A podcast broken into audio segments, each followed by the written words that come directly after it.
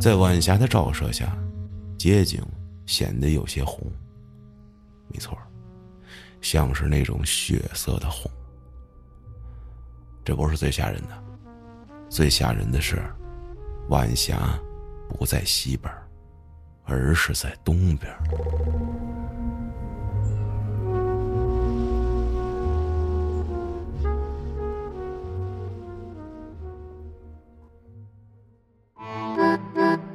欢迎收听由后端组为您带来的“邪事儿”栏目。如果您有一些比较有意思的经历和故事，可以关注后端组公众号投稿给小编，也可以通过小编加入微信群和我们一起交流互动。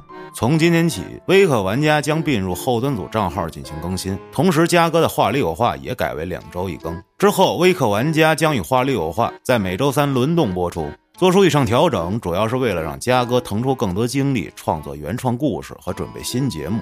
至于新节目的收听方式，近期将通知大家，请各位持续关注。大家好，我是老安。大家好，我是秋。大家好，我是小俊。今天第一个故事投稿的朋友九七三，嗯，青春的颜色是吗？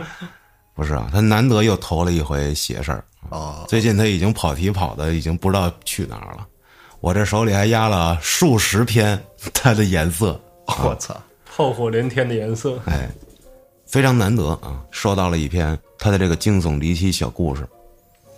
本来呢，他是想把这故事呢让我放在中元节特辑里讲，但是呢，我已经录好了， 太晚了，已经结束了。那就放在今天啊，咱们头一个就给他讲了。嗯，话说，二零二二年的夏天来的异常的早，这不是现在吗？就是，且异常的热，是挺热的。我嗯没错。我刚才睡觉都说梦话，你说为什么我睡在空调底下还还这么热？说这事儿呢发生在老旭的大舅身上。这大舅呢是一个残疾人，小儿麻痹症，拄拐走道，这一辈子没娶过媳妇儿。说呀，像前不久群里疯传的一部《二舅治好了我的精神内耗》那个片子一样，说跟他舅差不多。是吗？说但是相对于这二舅还逊色很多，不会修很多电器，只会修鞋。啊，二舅是被赤脚医生打了四针，结果变成了残疾人的。而他大舅呢是天生的，小的时候时常看着大舅呆滞的眼神，觉得他比任何人都渴望走路。而他也问大舅：“不拄拐能走道吗？”而大舅也只是笑笑不说话。这二舅治好了我的精神内耗这片儿是啥呀？你们看过吗？我看过，是一个 UP 主，这个在自己的频道创作了一个类似于怎么说纪实他二舅这么一个小纪录片吧。啊，然后通过他二舅的自己的故事创作了一个文案，最近吧，前些日子就一下爆火。他那个标题是“回村三天，二舅治好了我的精神内耗”。他主要讲的就是他二舅这一生嘛。刚才这个九七三这个投稿里也说了，他这二舅是小时候因为有什么病，然后去找这个村里的医生，让人治坏了。对，医生给打针，给打残疾了啊。然后这二舅这一生 也没有从这一次打击之后变得这种就是自暴自弃，啊，还一会直修很多电器。对会收。 对，会修电器、做木工，然后各种什么村里的人都找他来帮忙来。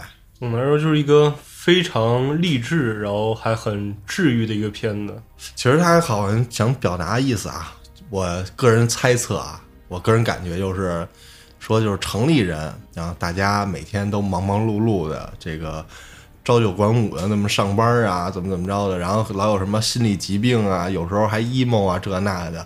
然后当回到村里，看见他二舅这一生，这种生活吧，这种生活的经历，就是感觉在跟城市里的人一比，我觉得不值一提那种感觉，因为你也普通人也没有受到什么巨大的创伤打击啊，你还是这样的是内感忧觉外二患。舅不值一提，还是城里人不值一提 城里的人啊，是吧？对啊，就是你感觉你天天的这种 emo 啊、压力什么的，对，你像人家就残疾过一辈子，还、怎么着那种熠熠生辉的感觉，要把自己生活也不是说过得特别灰暗，嗯啊，还特别坚强。就多少岁了？七十岁还是六十岁啊？哇，还带着老妈一起去那个邻居家给上工呢。就是他在那个人家干活，把老妈放在院儿里坐那儿，然后他就给人干活。嗯，反正这一辈子吧，我觉得挺还挺励志的。可能文案写的，他那文案写的挺妙的。他到了那个煽情的点，一下就是你想泪目的时候，他又给你弄了一个特别逗的梗，或者特别逗的一句话，就把你这个呃伤感的这个情绪给你拉回来。 就是一个大概十分钟的一个视频吧，我挺好玩的。就是这个片子我看完之后，有一句话让我印象非常深刻，说世界上最幸福的两种人，一种是不用对别人负责的人，另外一种是永远不往回看的人。哦嗯，有点哲理啊。一下就把这个主题升华了。这二舅就属于不往嗯回看的人，嗯，然后为啥？呢？因为他的过往经历有很多不幸的事情，但是哦二舅始终是向着前方的希望在看齐。我记得那个片儿里还有一个桥段，就是说过了三十年还是四十年之后，这二舅又遇到当年给他打残疾的那个医生。我操，那医生说：“你要搁现在，我得养活你一辈子。”好像这么一个意思啊。然后二舅就笑着骂了一句，就接着上工。这个心态吧，怎么说？可能说在，但也是算是农村吧，是吧？是，啊嗯，他那个环境呢，也可能说导致他最后这一生下来是如何如何。如果说放在城市里，可能也它不一样。对，说也不用说我在城市就如何，呃，不如这个农村如何。我在农村啊，也比不上城市如何。其实这两个完全就是两个大环境里头，它的内耗是不一样的。是，而且这里面比较让人意难平的点就是，这二舅一开始属于有点高开低走了。啊，你别看他最后是一个木匠，干那个木工活的，但是说二舅学习非常好，在他们那个年代是有可能上高中、上大学的这么一个人才有。可能改写历史的人物。对，也没准儿，反正。但是，就因为我身边也有类似的，不是我身边，就朋友的身边，就家里人也是，像什么就是有一个舅舅啊或者叔叔啊，就是天生的就是这种学习特别好，这种也算是有点才华吧。但是突然有一个打击，就是比如说残疾了，嗯啊，或者是精神失常了，啊，会有这种情况，天灾人祸吧。是然后这一生就从此振作不起来了。有好多这种类似的事儿，或者是类似的人，有的是能从这个打击中走出来，有的是一下就是被打击到谷底了，就再也起不来了就。彻底给击沉了。反正我觉得这个现象还是挺普遍的啊，应该多少身边人都会有一两个吧，亲戚或者朋友就有这种遭遇。啊是但是这个还是挺沉痛的，我觉得还有挺有教育意义的吧。嗯，这个片子啊，拍出来看的人一下三千多万播放量吧，我记得是。哇然后央视也是做了一个小联动，他们一块儿哇，啊、采访了一下这 UP 主回头有机会我给你们讲讲我认识的一个二舅，不算吧，他是也是我一亲戚吧，就这辈子啊，就是他妈点儿就是巨他妈背，就人呀、就怎么努力就卡上那点儿，一到那个点儿啊，咔就让你落，我咔去，就让你落，落了一辈子，就这辈子就是到最后就是一个。就就就不说冤种吧，反正是倍儿冤，普通人呗，就是。比普通人还普通人。但是他的人生中啊，有好几个点都甚至于说能一下啪就上天那种。平步青我操云，但是他都是没卡上，这也卡太不上难。受了。这咱那有机会聊一聊嗯，咱接着讲老徐这大舅的故事。啊，这么多年过去了，这大舅啊，早也就适应了这残疾人的生活，这不是终身未娶吗？但是却有一个孝顺的女儿，是老徐的表妹。这计划生育那个年代啊，每家都渴望有个儿子，而这表妹的原生家庭也不例外。这表妹上面有四个姐姐，她呢是第五个女儿，家里就养不起了，托人就把孩子给送出去了。而托的人是他们村里一妇女，现在也是老太太了。啊，就帮忙打听谁家要闺女啊，谁家要孩子呀、老徐他妈也知道这个消息，就要了过来，送给了他大舅。这表妹呢，从小很聪明，发现自己缺失了母亲，只有一个父亲啊，可是从小也没问过，说啊我妈妈在哪儿啥的啊，说懂事儿的让人心疼。而大舅靠着唯一的手艺修鞋和政府的补贴，啊供这表妹上完了大学。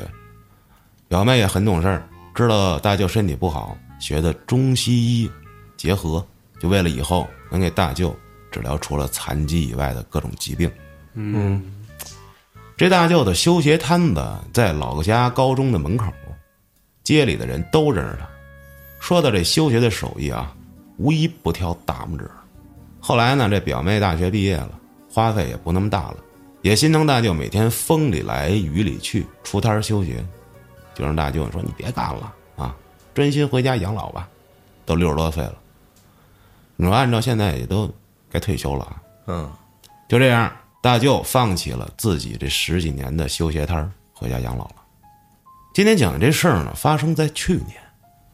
大舅不出摊儿回家养老之后，也坐不住啊，天天呢就出去溜达去，到处玩儿，没事儿我溜达，我就溜达啊。你别看他这腿脚不好啊，但是不耽误他出去玩儿。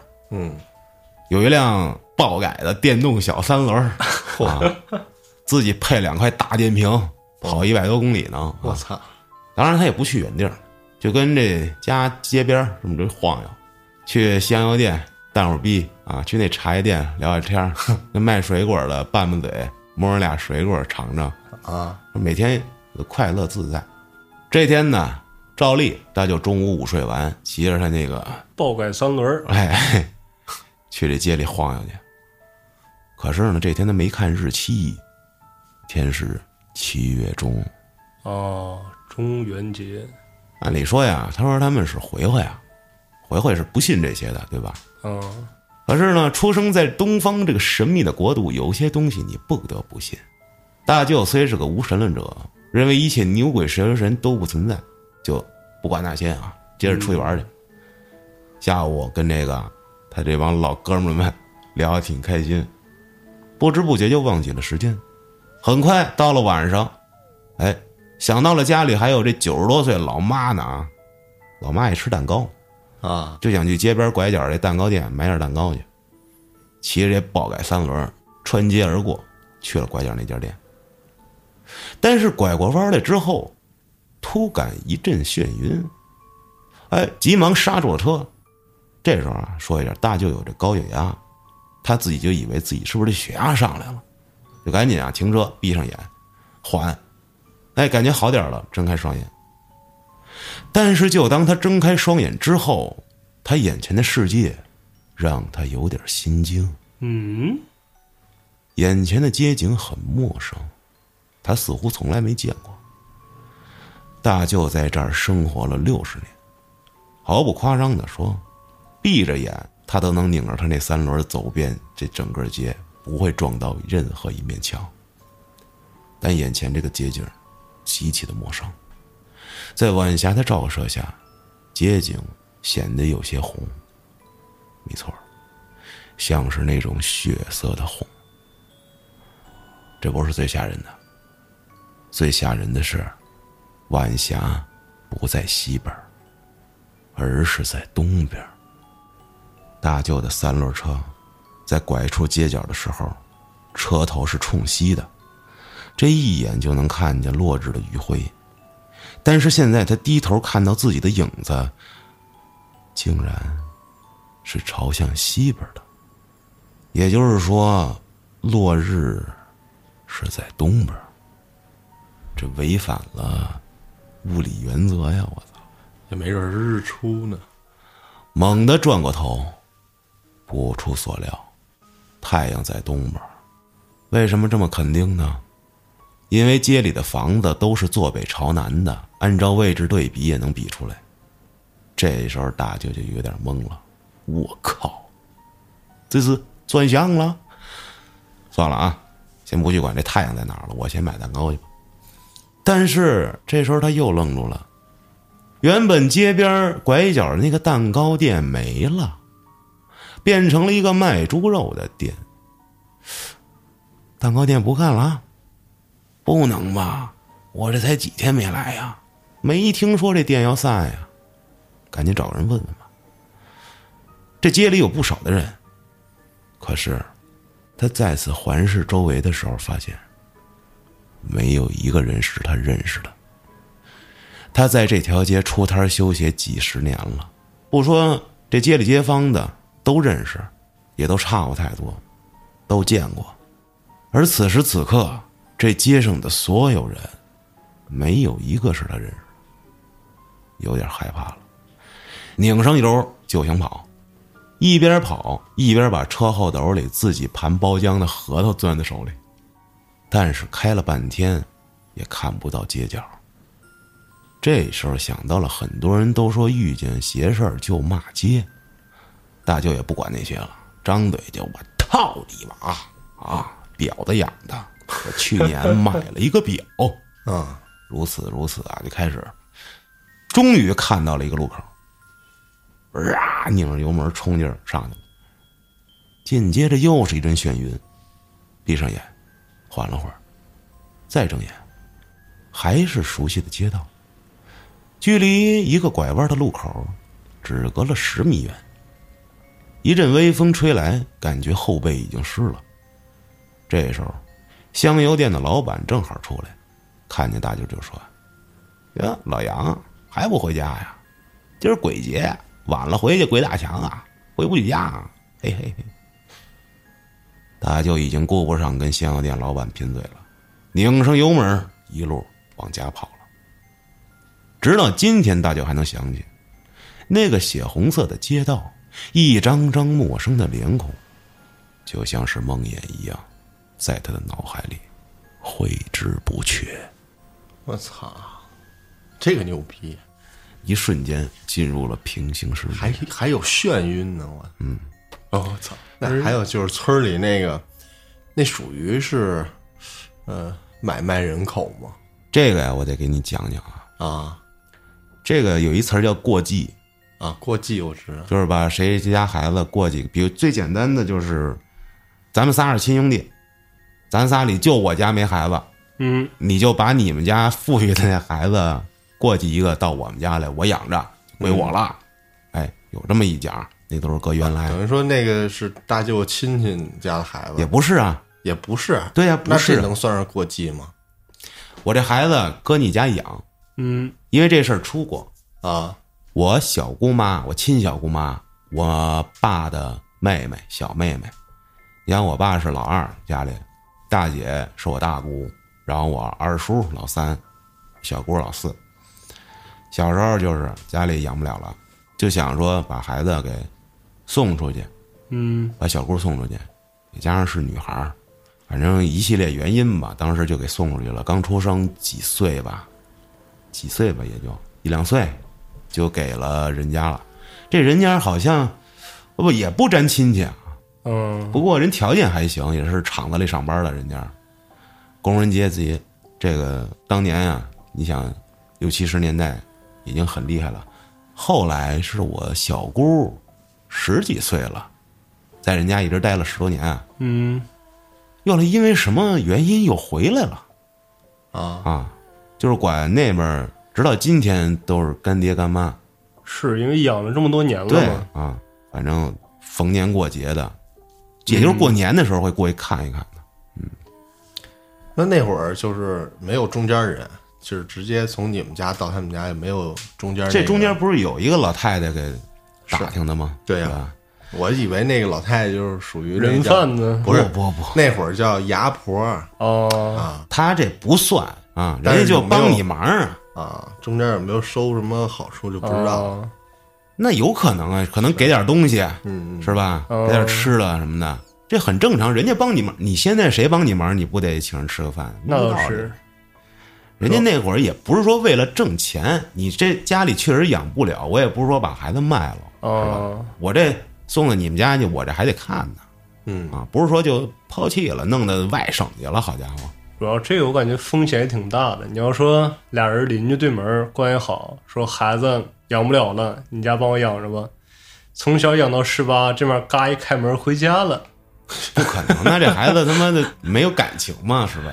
就是说有风险嘛。是，还一个啊，就是不知道你们看没看过那个小说啊，余华那《活着》，嗯后来改编成电视剧。之之前有电影嘛，葛优演那个富贵儿，嗯电视剧叫《富贵儿》，里面有一段就是那富贵儿他的闺女，这富贵儿不是一开始地主秧子嘛，后来全败落了，就生活的普通老百姓了。他就是那闺女凤霞养不了，把这凤霞，凤霞都挺大的了，你想想她得七八岁了，那时候给人送过去了，嗯养不起了嘛。结果到了那儿，那老太太，那老那家老头儿还行啊，对这孩子，那老太太不行，老骂这孩子，老使唤这孩子。嗯然后呢，就反正待着也不好。然后这福贵儿的儿子嘛，就是凤霞的弟，有气儿，就老过去去那边儿，把他想把他姐给抢回来，嗯，就过去拿弹弓子崩他家玻璃，反正就一系列的折腾吧，各种的。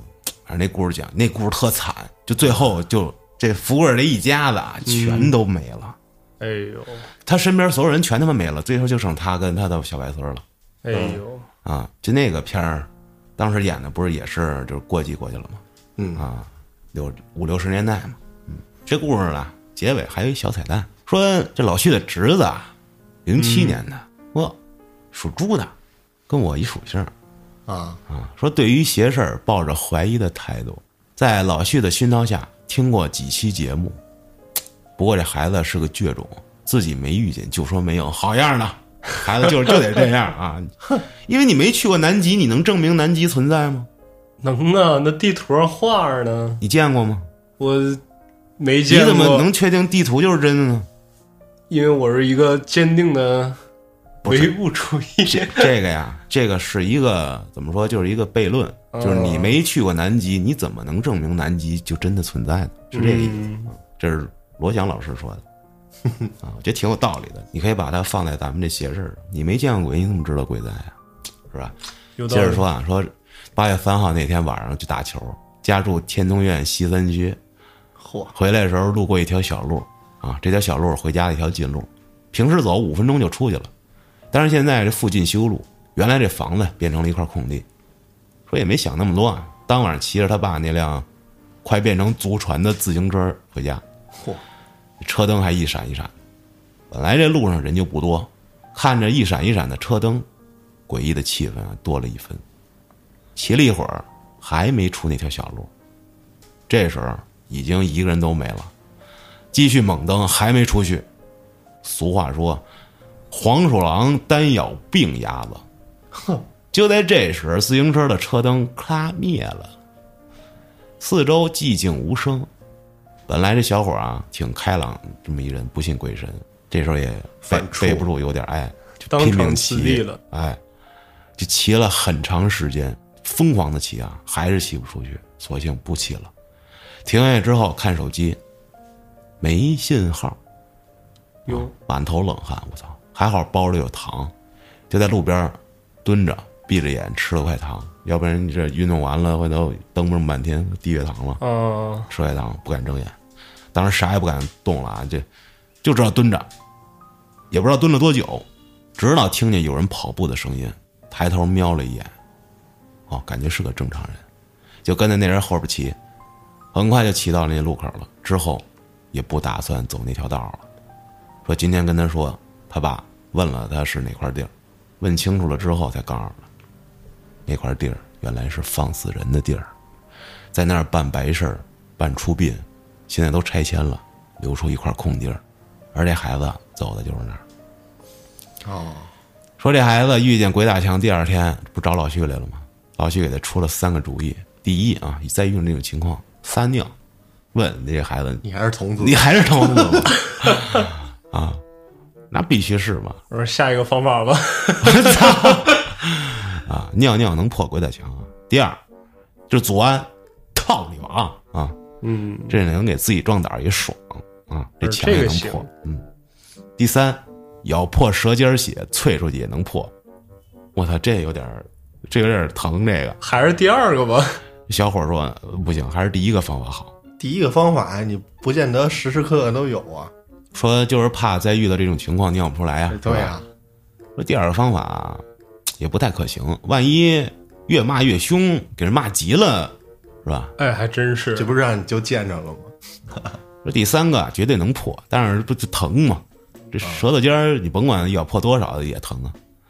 说最后总结出来啊，以后尽量走大路，走小路就尿尿。俗话说得好，吓尿了吓尿了，不就是这么来的吗？哦，这这尿了就不会再吓你了。啊，吓尿了。天通苑这应该号称亚洲什么挺大的一个社区之一了。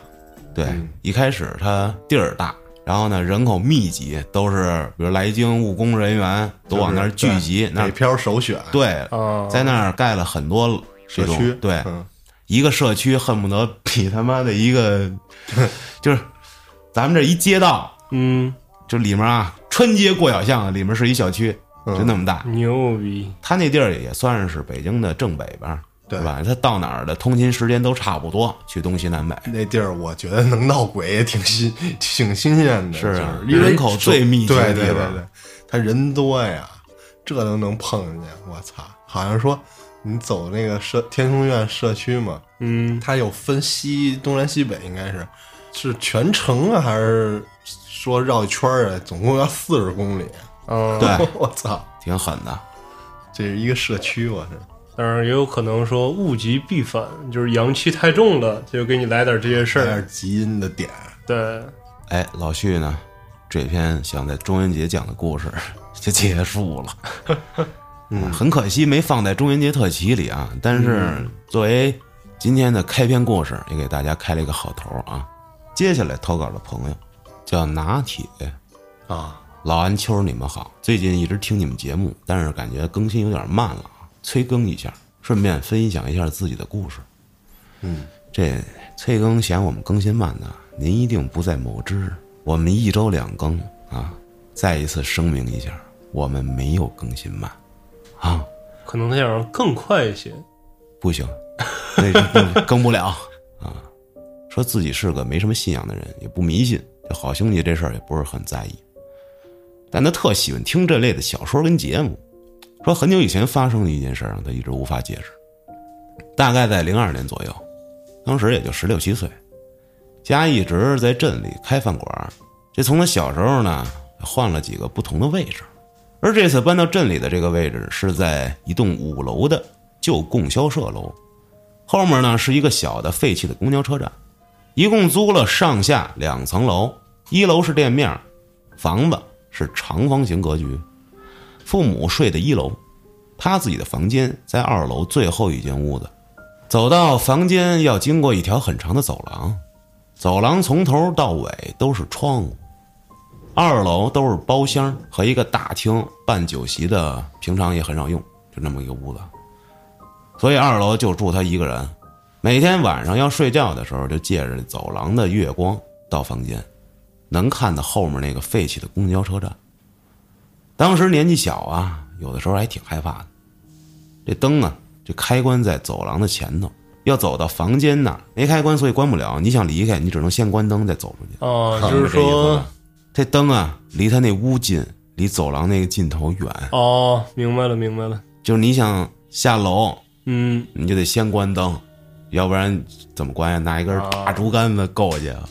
摸黑行动。住在这房里啊，经常会发生一些奇怪的事儿，时不时我也听见一些声响。不过他理解就是热胀冷缩，什么管子什么的啊。他的床尾是对着电视的，有时候睡着睡着就醒了，发现电视是开着的。但是他看那遥控器在他床头，想着哎，是不是我睡着时候不小心压着了？啊，没多想，关了电视继续睡。还有一段时间，经常做噩梦，梦到什么好兄弟之类的，有时候也会遇到一些鬼压床。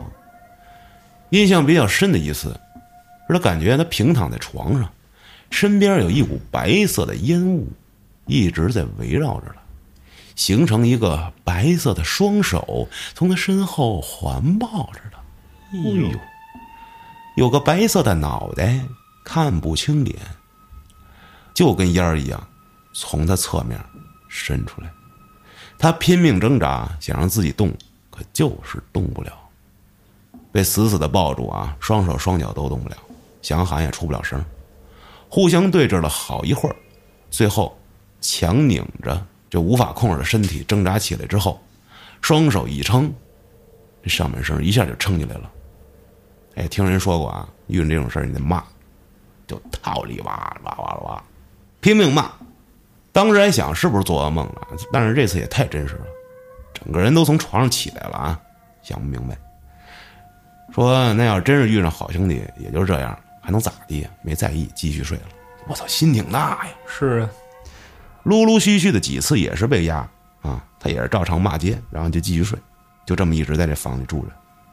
后来呢，有一天晚上玩的挺晚了，睡觉，在床上躺了很久也没睡着，迷迷糊糊的状态，就突然听见房间里有点动静，这精神都集中在那个动静上，但他又不敢去看，有点害怕，就把被子蒙上头，这时候他就听见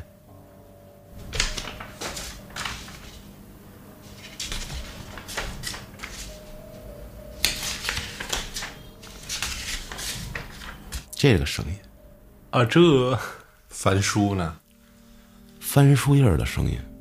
这书啊是放在他床头柜儿上的，他比较喜欢看小说，什么《鬼吹灯》啊，《盗墓笔记》的。嗯，有时候晚上看一下就扔在这床头柜上了。而这个翻书是一页儿一页的在翻，啊，当时给吓得我的妈呀！就听那声儿啊，好一阵儿都不停，最后一晚上都没睡，就等着天亮。这晚上的时间过得太煎熬了，天一亮就赶紧起来了。第一件事就是转头看一下床头那书，而书是合上的。起来检查窗户，也是关着的。那天之后，他晚上再回房间睡觉，走廊的灯就每天晚上都开着了，屋里也买了一个小灯儿，每天晚上就必须得开灯才能睡。就这么着，在这儿住了好几年，后面又换到了别的地方。几年前那个供销社也拆了，重新盖了别的楼，但是他一直记得那天晚上那个唰唰唰的声音，有人在看他的鬼吹灯呢， 白嫖怪。现在这鬼也是好信儿，我看看吧，都怎么写的我呀？就说这走廊里开灯这事儿啊，嗯，我有一阵儿晚上如果要出门，我那屋啊，我那个关灯是有顺序的，这个怎么说？我得先关里屋灯，就是里屋黑了，嗯我走到外面啊，先把里屋灯关了，然后最后再关外屋灯吗？不是，嗯，这是一正常的操作。对啊，但是我后来我就不那么干了。啊，你离开哪个屋，哪个屋不就黑了吗？是啊，但是这时候你会发现，你会看到那个黑的屋子，对吗？对啊， 我操这样你不就看到恐惧了吗？啊，那那你是什么个顺序呢？就不关了。最里面的那个灯我永远都开着，我把最外面的灯全关了。然后你就选择身处恐惧之中，不，它里面是有亮的，哦就是它里面的那个亮能照亮你这块的黑，哦，明白我这意思吗？就是明白了，你看有一电影啊，就是那个一个小低成本的小短片儿，嗯，一关灯，走廊里出现一影儿，出来那个，一开灯没了，一关灯就在， 嗯，就是也有说白了，就是有点自己吓唬自己啊。接着投稿的朋友叫小李，说啊，关注咱们很久了，从一九年就开始关注，哇，老粉儿了。是说一事儿，这事儿呢，在一五年，高二，他们这个县城的高中这条件不是特别好。那时候呢，高二的女生宿舍都是像老家住的那种小院子那小房儿，学生呢把这种宿舍统称为小平房。这小平房呢，一共有两层，二楼呢没人住，门锁了。院子里有两个房间，一个卫生间，一个厨房。卫生间的门被锁了。所以他们女生晚上要上厕所，得去这旁边的教学楼里去。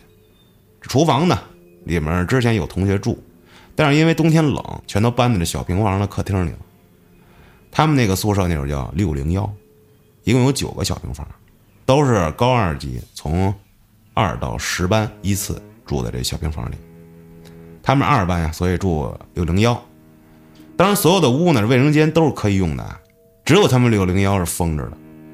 因为她睡在窗户边上，冬天很冷，所以跟闺蜜把床铺并在一块儿，这样能暖和点儿。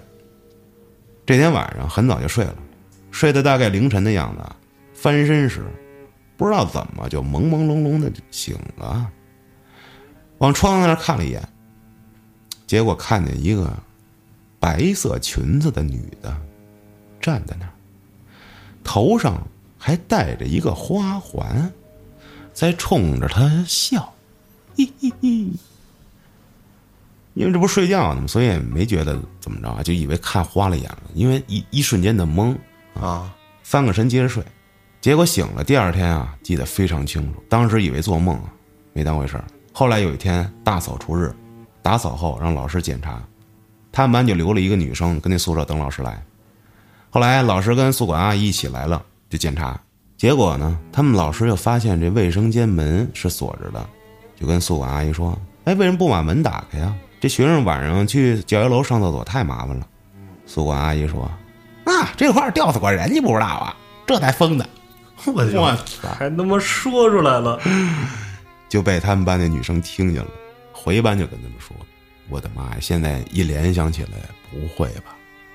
哦，拿花环自尽的是吗？那可能不是花环哦，那是上吊绳那个套儿。啊！我操！但是他不是从厕所吊死的吗？怎么又到窗外了呢？是吧？他就围着这屋子转呗，哦，魂儿不就在里面待着呢吗？绳也是够长，人 人都那样了，你还考虑绳儿的长短？你是不是有病啊？ 反正就这么一事儿。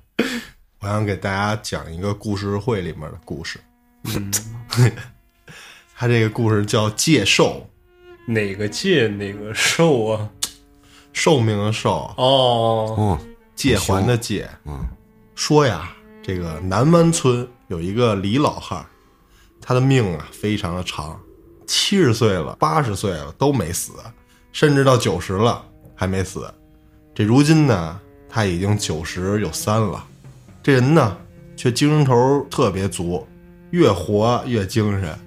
这老头儿呢，每顿饭能干两碗大米饭， 我但是这老头这样啊，可急坏了他儿子了。他儿子李满堂就着急呀、因为自个儿也是奔七的人了，说呀、自己这身子这两年一天不如一天了。看来我要走我爹前头。 照他老爹这状态呀，自己真没准儿就走到他前头去了。可是老话说了，这个复仇而娶，儿仇父葬，这自己要先走一步，谁给他老爹送葬呢？是吧？这岁数了也 考虑不到这些了吧？谁说的呀？这是孝道。哦 越老的人对越得天天都琢磨这点事儿。哦，就在这个李满堂每天心烦意乱的时候，他呢有一天在村口遛弯儿，碰见一个算命的孙瞎子呵。这孙瞎子呢，人称铁口神算啊，嗯，在这个南湾村方圆数十里，这个颇有名气。这个李满堂就想上前去问问这个孙瞎子，我爹什么时候死的啊？哎，对，虽说呀，这儿子问老子这 个死期是个忌讳， 啊！但是这李满堂啊，还是决定问问。嗯，这孙瞎子呢，就把这林满堂这个挂资搁到包里了，嗯，给钱了，对，然后一顿掐指，算是好半天。算完之后啊，这脸上露出一副不太聪明的样子，哎，不太聪明的呀。就不太明白，啊，哎，就说不对呀、照这老爷子命理来看，早他妈该挂了。对你爹二十年前就该走了呀，嗯，怎么现在还活着呀？是啊，你等等，我再给你算算。一边算一边嘟囔，这还真是奇怪呀。就看这孙瞎子又折腾了好一阵儿，突然猛地一拍大腿：“满堂啊，你爹的大限就在这个月！”哦呦，这李满堂听了这话，差点没蹦起来。你胡说八道呢！是啊，身体好着我呢，爹一天两碗干对饭，啊呀看这孙瞎子就煞有介事的说呀：“你爹本来只有七十三年的阳寿，也就是说二十年前他就该死了，可是他没死，因为他的命硬啊，在他七十三岁的时候，硬生生的从别人那儿借了二十年的阳寿，我这才活到了现在。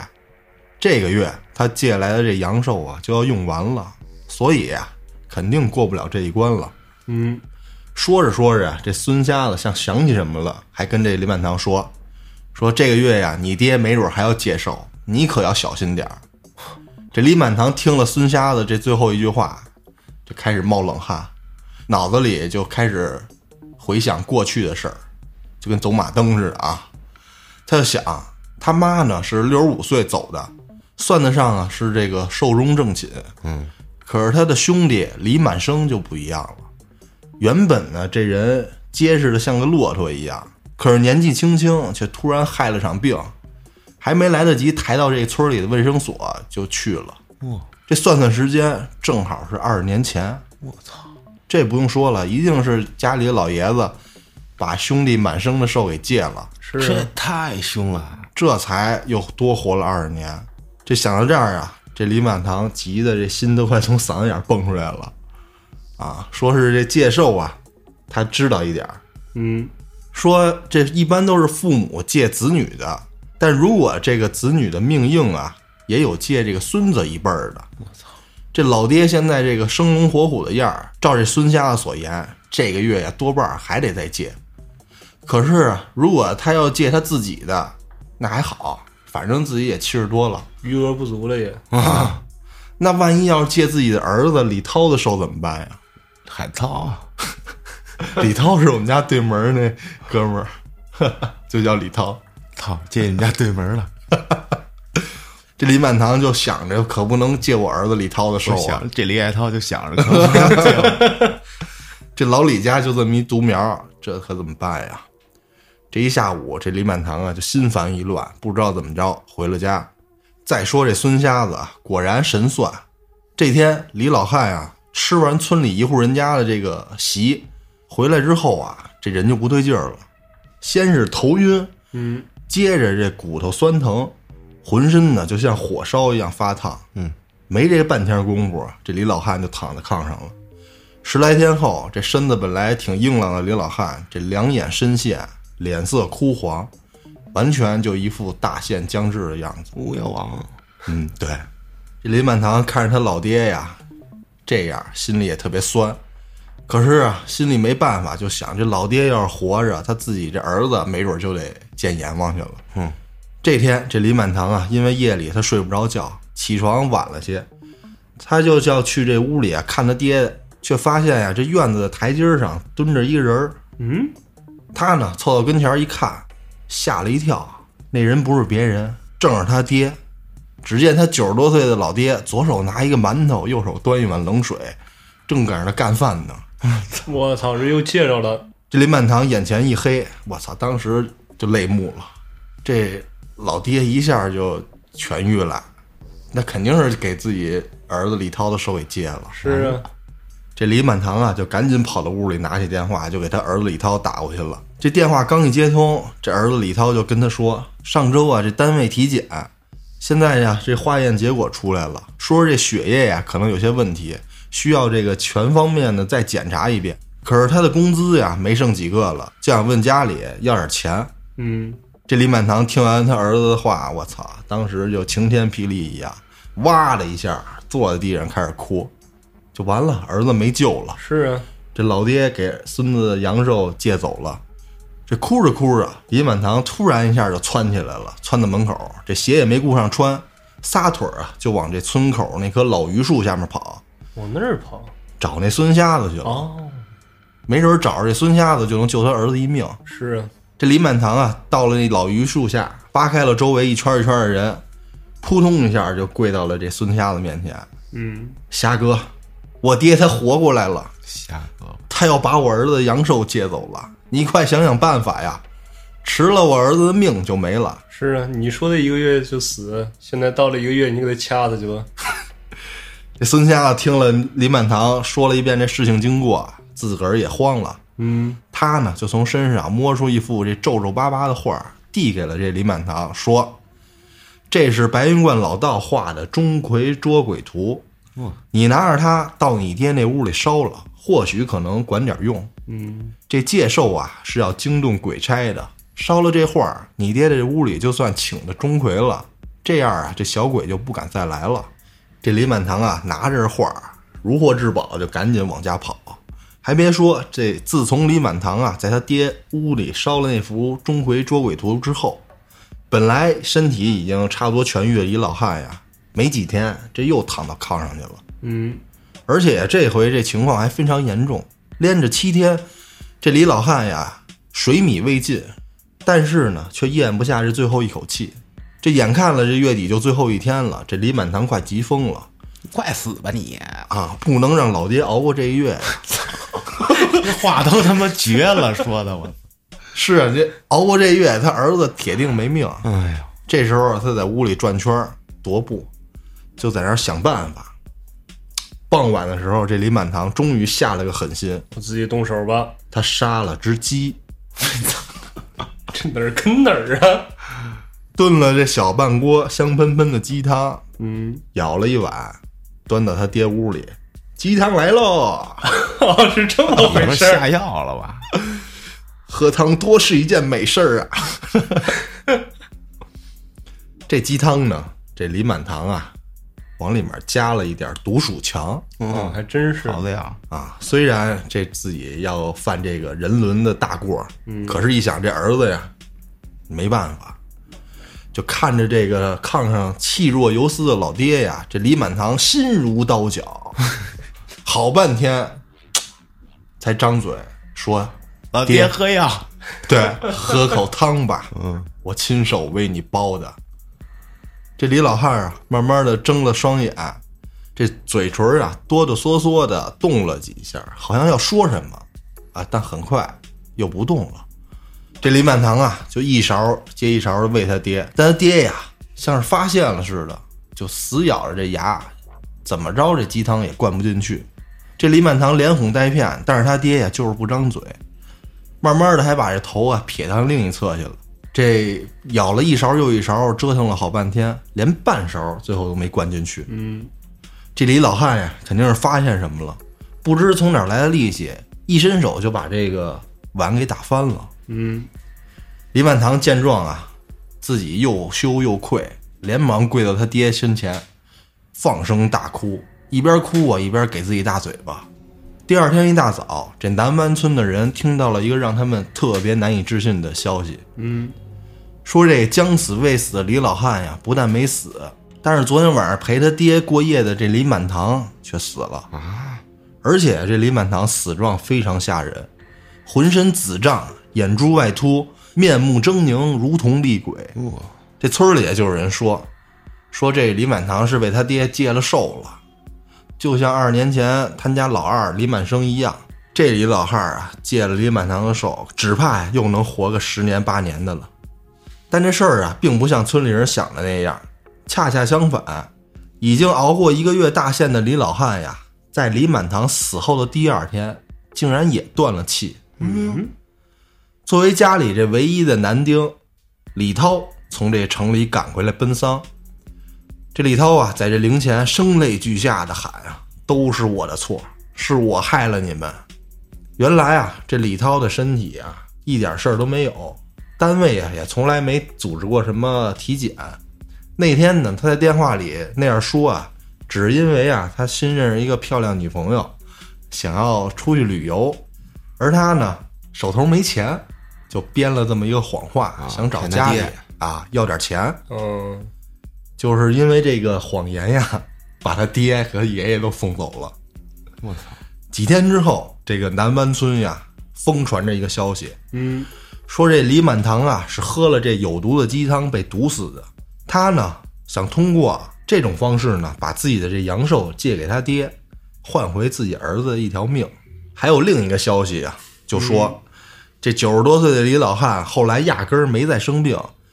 他之前的病好了之后啊，看见这李满堂在这屋里烧这个钟馗捉鬼图，之后啊，又听说自己命硬的传言，怕借了自己孙子的阳寿，活生生的把自己个儿给饿死了。我操，哎呦喂，这个借寿的故事完了，等于他没借他儿子的命，一开始，哎对他儿子就是去了，啊，然后让你孙瞎子胡说八道，对，说他妈什么介绍这那的人其实就是单纯的身体好，啊，这个一开始我觉得这借寿是得施点什么法呢，但是通过这个故事里，他这设定不用施法，哎对你活着就能借，啊因为你命硬，所以你能借身边人的寿。哦，我以为是怎么回事儿被呢。动技能啊这，是也不是这李老汉儿自己想的想借啊，啊，是自己就 就被动给戒了，对，这我还以挺为奇怪的是他借他儿子寿，结果他儿子就一天了，直接嘎嘣儿啊，哦，